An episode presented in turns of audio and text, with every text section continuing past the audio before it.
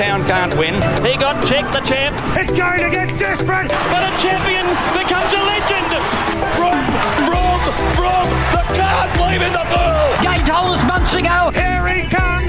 Boom, right over the top. But at the bush, it is 15 lengths clear. She'll have to pogo stick over the field to win from there. Strike me, Peaky, thread at the eye of the needle. Can he stay? Ha, he'd stay till closing time. This could be set up for something special. Cassidy hit the pull the whip.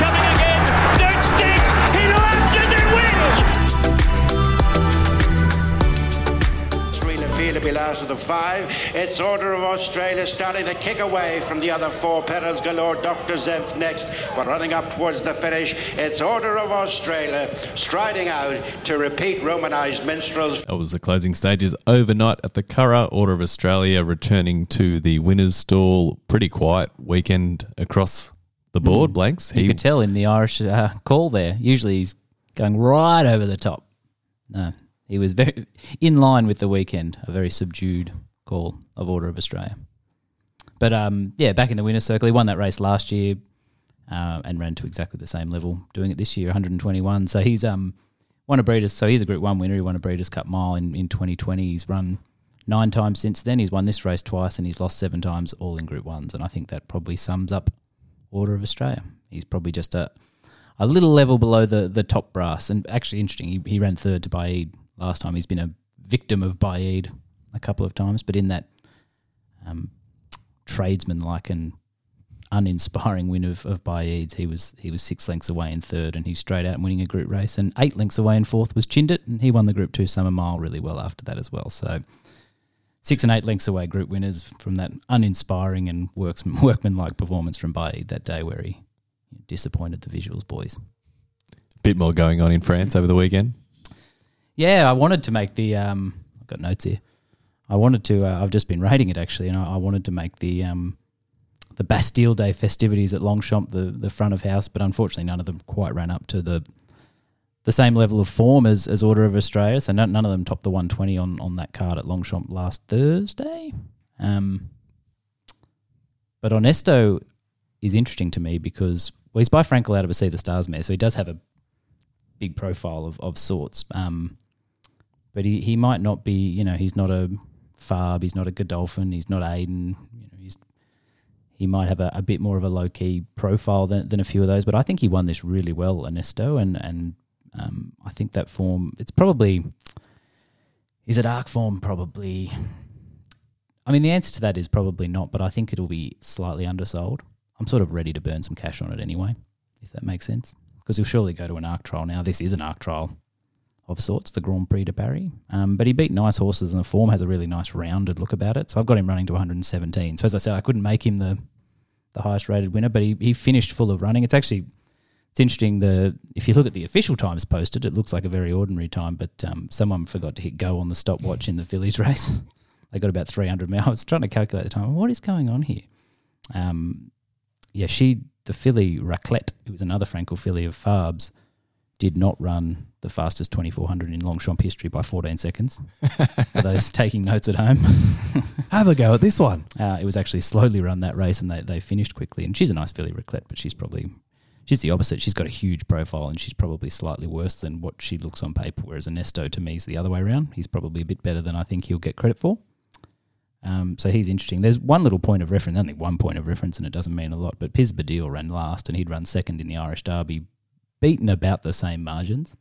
Um, but if you consider Onesto's late splits there, there's actually, as I said, one point of reference among many. And but it's an interesting point, and, and, it makes him something like Westover. Now, I don't think he is as good as Westover, who won the Irish Derby, but I don't think he's as far behind as maybe the market in the future will um will play out. So he's interesting to me. In fact, I think away from those big Derby winners, we talked about them: Desert Crown, Westover, Do Deuce from Japan, who's coming to Europe, so he's essentially part of it now. He is. Um, look, they're all better than they've all got better form than Onesto here, but um, interestingly enough, he's he's the best of the rest, and I have him a little bit better than Tuesday and, and Emily Upjohn from the Oaks as well, who I suppose that was a candidate for the highest rated performance of the week until it fell to absolute pieces. The Irish Oaks. Um, Magical Lagoon got away with that without even really having to do more than she did to win at Ascot. But yeah, Tuesday and Emily Upjohn missed there, but they'll probably Emily Upjohn will probably go to the King George on a Saturday. So there's a, a bit to look forward to there. One other, I've got, as I said, I took notes because last week I wanted to say one thing. Uh, one thing, I oh, that's quite interesting. I'll make sure I mention that on the podcast. And then we did the podcast, and it's like I never even said it. so this week I'm like, I'm going to write that down. Do you know, 21, the last 10 years, 21% of the runners in the Grand Prix de Paris have ended up here. Really? Mm. Yeah, 18 of them. It's a few names in there. Ladari's in there. Au revoir. Max Dynamite ran here. Galante won down here. Ouvre, Ah. he ran last in a Grand Prix de Paris. Storm the Stars. Waller couldn't get him going. Venice Beach barely got going for Lloyd, but I think did he win a naturalism? Order of the Garter definitely won a naturalism. Downdraft won a. Did he win on Derby Day? Won the handicap on Derby Day, and maybe ran in a Moonee Valley Cup. Nerf Bosk. The mighty. The mighty Nerf boss, Port Guillaume, who they can't get going, English King not going, Serpentine, they won't get him going. Uh, and then two more that are here and haven't run yet Gold Trip and Sir Lamorak. Sir Lamorak's been entered a couple of times lately without running. And Gold Trip has, in 12 months in Australia, managed to trial nicely at Albury. Mm. That's been the extent of his 12 months in Australia so far. But he does have multiple performances above 120 to his name, Gold Trip. So if they ever manage to get him Get him right. get him right, he is a very good horse. So yeah, that was my interesting fun fact. Twenty one percent Grand Prix de Paris. So What percentage was Lloyd? ah, well, one, two, three, four, five, five of the eighteen.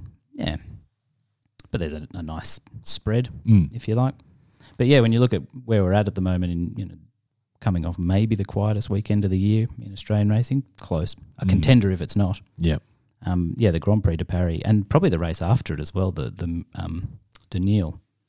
Uh, probably bigger pointers to the Spring Carnival here than anything that happened in Australia. It's probably the most Australian relevant meeting going around. I should say Quickthorn actually won the staying race for the older horses on that card. He's run to 116 a bunch of times. In fact, Tom Marquand was candidate for um, Morikawa Award Mm. for his ride on Quickthorn. It was a cracker. He's trained by Hughie Morrison, who won that race with Marmelo before he ran second in the Melbourne Cup and came here twice and ran in that race on Bastille Day three times. So I think Quickthorn might be a um, Sneaky? well, he's he's a, only a little bit below Marmelo. He is Below. below, but only a little bit. Um, I think they'll think about it. He had a good time down here with Marmelo, didn't he? He would have had fun. He would have for sure. Tommy Marquand's Aussie Tom, he'll be in his ear. Bring him down.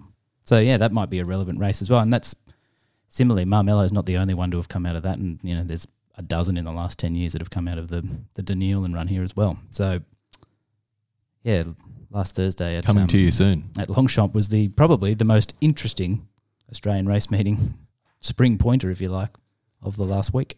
You mentioned not a lot happened on the weekend here. We really struggled to find the biggest flop. Yeah, in fact, I'm still at a loss. I left it to you. What did we come up with? So we've gone to Sydney, race seven. This is a dual award to Brimstone and Irish Legend.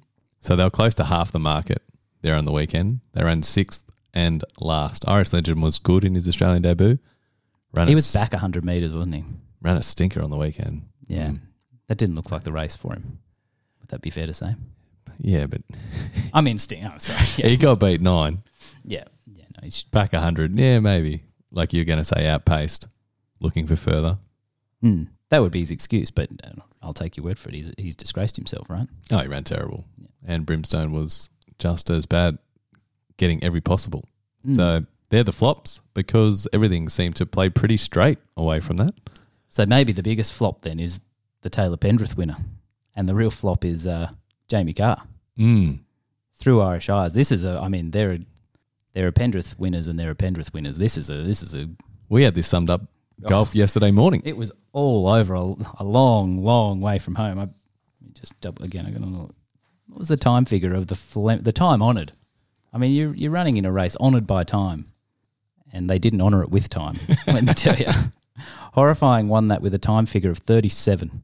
Oh, put that into perspective for people that don't. So if we take all time the times figures. across the card and we try to normalise them for how good, how old those horses are and how good those horses, how good we think they are, um, we can come up with a track variant that basically makes the times comparable. And then by using those standards normalised the whole way across, we can basically the time figure we come up with is saying what level of horse would we expect to run to our standard? 37. This is the, t- the basically what I'm trying to say, probably in a bundle of words that don't make a lot of sense, is that 37 is saying that this is the time, based on other times on this card, that we would expect from a horse rated 37. and now Horrifying's rated 103. Mm. So that gives you another another idea. And there's through Irish Eyes being snicked, dragged back and sitting three wide last. I mean, wow, we. I mean, they've all missed par by miles, but you you won't you won't miss par by much further than that. And it is, I mean, this is an extreme example of a what I feel is a trend in, in Victorian staying races. And I did try to drag that up, and I was I was thinking there there might not have been a well run staying race in metropolitan Melbourne for months. Yeah, so I went back to Anzac Day. So Steel Prince won a really mm. and the St Leger on the same day. So Anzac Day, we go back to then. We had two genuine a 26 and a 2800 meter race, and they were genuine tests. Thinking there might not have been a strongly run staying race in Melbourne since. Now, unfortunately, I couldn't completely just confirm my suspicions. There, there have been a couple. there have been a couple. Two from 16, 16 metropolitan staying races since Anzac Day. Two of them have been, I put them into three buckets fast, fair, and farcical. And it is tilted. I thought it would be maybe even more strongly tilted, but more than half, 56.25%, nine of 16, fall into the farcical bucket. And then you've got five fair and two fast. So two genuine staying tests in Melbourne since Anzac Day. Which sort of goes against what we think about Melbourne stays when they come to Sydney because genuinely they're the ones that you want to find coming to Sydney because they've been in true staying tests and Sydney's not necessarily the same. Different training facilities as well in Melbourne, which allows them to get them fitter. But hmm. that doesn't fit that scenario either. No, well, all these horses, you, trainers put them up over a trip and then get them into a battle of speed, don't they? Put them in these races over longer distances because they want to prove that they can sustain speed. I don't know. It seems to go. Anyway, it didn't quite. There have been a couple, a couple of strongly run staying races since, but it should be. Should it not be evenly distributed between slightly too fast and way too slow? If anything, you should err on the side of going too fast because the other bits and pieces that Yeah, make up a race are, you know, the advantages are to the horses prominent. So there should be a it should be a prize to be up there. Mm. I think it's harder to sell that, which is why they don't. Yeah, because conventional wisdoms are ridiculous. Jamie jumps off and they went too slow. Yeah. Whereas if you get outstayed, there is no excuse. Mm. Well, he should have led that race by miles and won. Mm. Who would have thought we're only a couple of weeks out to the end of the season, but it took Jamie Kah to then to win the Taylor Pendrith and Is the that her first worst. one? I'm going to say it is. Yeah, it probably is. Yeah, I mean she's a and specialist. she's and she's won it. It's the worst Taylor Pendrith of all time. Well, all time since we started the podcast. It's a shocker. It's a shocker. I thought Chris Parnham was going to wrap it up. I didn't really even pay attention to Flemington. Yeah, honourable mentions. Honourable mentions. So the Velvet Queen, who has featured on this podcast previously, her last three starts now, thirteen pounds, seventeen pounds, twenty-seven pound markup. So he's got better. He's gone 27, 17, and then thirteen pound markup on Saturday. Chrissy Parnham, and then in the next race, he's actually gone too fast. So he's done both. The overcorrect. He's he's gone the overcorrect. It's like my driver. Yeah. So he essentially slaughtered her to win on the weekend. She just got there, but has been given questionable rides her last three starts. Broke through for a win on the weekend. I think more wins are in store for her. I think the Morikawa is going west as well, is it not? It is. I forgot we hadn't do the Morikawa. We did the Taylor Pendrith first. The Morikawa Having Award. too much fun being negative. it's so much easier, isn't it? Which jockey flushed it this weekend? We found nothing in Sydney and Melbourne. They were pretty, I guess, bland, Mm. you could say. Honourable mention to Lachie King in the race won by Squid Game. Did There's well. couple- yeah, there was a couple of good rides in there, but I was, you know, let's send the Morikawa on the road. Yeah, Sean O'Donnell on position of power in the last of Belmont actually rode a treble there on Saturday. As mentioned, Chris Parnham went too fast on no white flag, and O'Donnell positioned his horse perfectly, got everything out of him. You won't see many better timed rides from near the back of the field.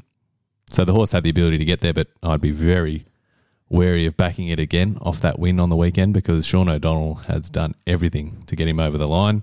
Had a look back at his stats since Jan 1 expected wins of 40 and he's ridden 44 with an impact value of 1.3 and he's improving horses two pounds during that period. So riding really well. Making a difference. Yeah, making a difference, and you don't have to pay for it. So Sean O'Donnell, a jockey you want to find over in WA. Get ready. It's time for Around the Grounds. So WA Savage one was the time figure of the day. There were some good times there. Any beyond Savage one who I assume handicapper run well again? Is there any other performances of note worth bringing up? Who's the two year old? Two year old was close as well. Two year old smart. Hmm. That's a couple now. Paddy's lad last weekend and Aztec ruler, I believe, on the weekend. Ran really good time, did it on speed, nice margins through the field. So I think they do unearth a few good ones at this time of year in Perth, and the last two Saturday winners certainly look that Bit way. Bit of a trend actually. Giga Kick was good in Melbourne. Yeah. but not spectacular, but 96 instead of 86, if you know what I mean. Like, Yeah. okay, this isn't the Caulfield Guineas horse, but that's a nice winner. And Thronbone's been good, and this was similar. Duel's another one that sort of fits like there's a cluster of horses that have run to that sort of level in the off season, so that's been okay because we're sort of saying the top ones haven't. Mm. Well, other than Fireburn and She's Extreme, there was just a massive big black hole behind there. Yeah, I think the off-season two-year-olds have held up, so there's a little bit of promise for you know. Hopefully, there's there's more to come from the two-year-olds. And the best time in Brisbane was a two-year-old as well, which was Honeypot, who ran to 96, and probably the same thing. I doubt Honeypot is any star. It's taken her a while to get off the mark, but she's been fancied and unlucky a couple of times. Put into the race this time, and yeah, 96. Look, it's not going to. She's not next year's Stradbroke horse, but she's a good two-year-old winner for this time of year. So she was the best time in Brisbane on Saturday. They had a big opinion of her early. She was one of the trial horses and taken a while to. Yeah, okay. They aimed up with her, obviously. Taken a while to break through, and the old Ash will be better at three in the right stable. Yep. Melbourne's best time. Wasn't through Irish Eyes. It was not through Irish Eyes, No, no. His time figure of thirty-four didn't quite get him there. Um, but Squid Game fell in. Interesting. I f- forgot to look this up. Someone mentioned to me on Twitter, or mentioned to a few people on Twitter, that Paddy Payne's horses, a lot of them seem to be being ridden more prominently in the last couple of Mm. weeks. Suspect that might be true, but I need to look that up. He had a few horses on speed on Saturday, and it was the difference here. Squid Game able to win. Craig Williams, smart, good ride. If Paddy Payne starts having all his horses ridden on speed, he Good might luck. he might just win everything. Well, on speed for Paddy used to be second last. Yeah, that's true. But for horses like Squid Game, who's been going really well and getting into horrible spots, and unfortunately for him, bumping into a couple of really good ones as well, and there was there was nothing quite so good here. Um, this is the best way to optimize that talent and, and convert it into wins. And if there's one thing Paddy can do, it's get horses to turn up and, and run their race and run good ratings consistently and repetitively. He just doesn't have the best record of converting that output into wins, if you like. Um, but no one would be doubting his ability to prepare horses. So if he gets his tactics right, my goodness. And another good training performance there, actually. Varen Scova, who I didn't give much hope in that race at all, um, was off a long break for, for Cindy Alderson and ran a career peak. So he's clearly back, shape, or she, sorry, he's clearly back really, really well and probably shaped better. And certainly I think she's more interesting going forward than the winner squid game out of what was the, the fastest race at Flemington. Sydney was Lord Ardmore. Great Any- ride. Yeah, and any any strong opinion there? Francesco Guardi again, second horse, probably shaped better, if anything, than the winner. But that looks that looks really so, like off season style. That's pretty good form. Yeah. He'll probably continue to race well and get himself into a Parramatta Cup and get found out there. That's my guess. Probably for the first two. If it stays wet, Yeah, does he want wet? Is that what we're saying? I think so. Mm. I think Francesco Guardi's always shown promise here, and since they've got him out and tried to make him a miler, which is strange for Waller. Um, Frankel, but ever since he's just even just that extra 200 metres, he's been much better. And when that he's got more to come at 2000, I think. I think Lord Ardmore, in terms of wet track, he's done that second up. So if he doesn't like it, he wouldn't have been able to perform that well. They got him to a trip quickly. Yeah, I think they're good enough to make their way into being the fit horse on the scene in the good middle distance races at the start of the spring, and then get blown away. Well, it's not far away, is it? Yeah, no, it comes up really quick. That's why he can get there. He's probably they're probably one, maybe two more runs away from being in those races. Like all of a sudden, he's in a Kingston town. As a nine to one chance that you go, mm, well, he is fit, and then he runs sort of a really good fourth, and then the next start he runs into Metrop and gets destroyed, and then that's the end. He's not actually that good. Metrop or the Epsom? Yeah, that's Francesco Guardi's probably coming back for 1200 metre race somewhere. Morphettville was Jaguary, ran to 93. Yeah, he's a good horse and pretty solid. He's having same theme as before. Two year olds running quite well. He's having won the Out of Lights of Heaven. Ah, I was going to say, wasn't yeah. it? With Time Moods? figure wasn't as, yeah, with Moody. and time figure wasn't quite as good as Jaguary, but it was fine. And form into the 90s, which is fine on his second start. Nice profile, plenty of, you know, underneath that form, there is some substance. So there's another two year old that's probably, again, I, it's not, we didn't just see the Caulfield Guineas winner or anything like that, but what we did see was a two year old win well. Yeah. And, and really solid, particularly for the time of year. So we've already done Perth. Oh, you know what? It's like, you know what else is the capital city and they're coming to carnival time? The best time figure, I mean, this should be a new segment, Times on the Tar. Yeah. Bring We're it go- on. We're going to Darwin. I thought, ah, we've gone by. Ran to 85 in a handicap. Is that Mark Newnham's horse? Yeah. And, uh, I mean, I assume the betting is already at fever pitch pre post for the Darwin Cup. Have to be. But gone by. Just fronting up there, getting to 2,000 on the tar. Bang. 85 speed figure. He got to 100 for Mark Newnham. Yeah, not a bad horse. So this race last year was won by Lotion in the mid 70s. Now we're deep into the 80s. Whoa, whoa, whoa, whoa. Do we want this going to air? Yeah. Lotion was, you know, 30 to 1 and down the track in the Darwin Cup, but gone by his panels better than him off this race. So, um, and was faster than Venting winning the Derby. It was Derby Day. Were you aware of this? I was not. Venting smashed the Guineas winner 10 lengths back to third. Um, but the time couldn't stand up to Gone By's time over the same distance 40 minutes earlier. And that tar don't change. Put him in your black book. Mm, so Gone By is, um, How many starts has he had there? I think he's had two. So he's had a blow the cobwebs off and then time figure of the day. Whack. Whack. Wow. So there's um, Got to think more improvement to come. I assume that Darwin Cup markets were spinning on Saturday afternoon. Closed. And did you know they had their winter championships? You know, I love finals day. As you, I only just realised before we came on, I was Ruakaka had the winter championships in New Zealand. what were we talking about? It's a big weekend of racing. River Run won it and ran to 97. It's pretty good. It's not a bad run. Yeah, there you go. Could be out here. Yeah, so we've gone. Oh, gee, that's that's right round the grounds. Gone to the Yeah. tar, the tar in Darwin and Ruakaka. Even across the ditch. There you go.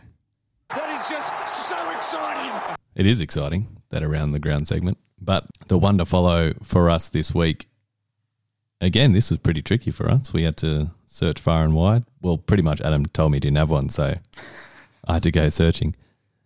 But Luke's Piero, who won at Northam last Thursday for David Harrison, Paul Harvey rode him, now had eight starts, I believe. This was the first time we'd seen him getting beyond a mile, got to 2200. And while obviously there wasn't another staying race of similar distance on the day, first use of the track with rain around, always a bit tricky, but the time looks very good. I did it in isolation because if you don't, you've got him running a very, very good figure. So you've got to sort of check yourself when you see that sort of stuff. But looks a good time. There was a markup in it as well. I'd imagine he'll go to a class one or possibly better now. If he can stay at that trip, I think he'll be winning again because, as mentioned, first time we'd seen him at a staying trip and he won with the leg in the air and the time was good. So, Luke's Piero, one to follow at the provincials in Perth, I'd imagine. Is he by Piero? He is. Yeah. There you go. There you go. And I imagine Luke owns him.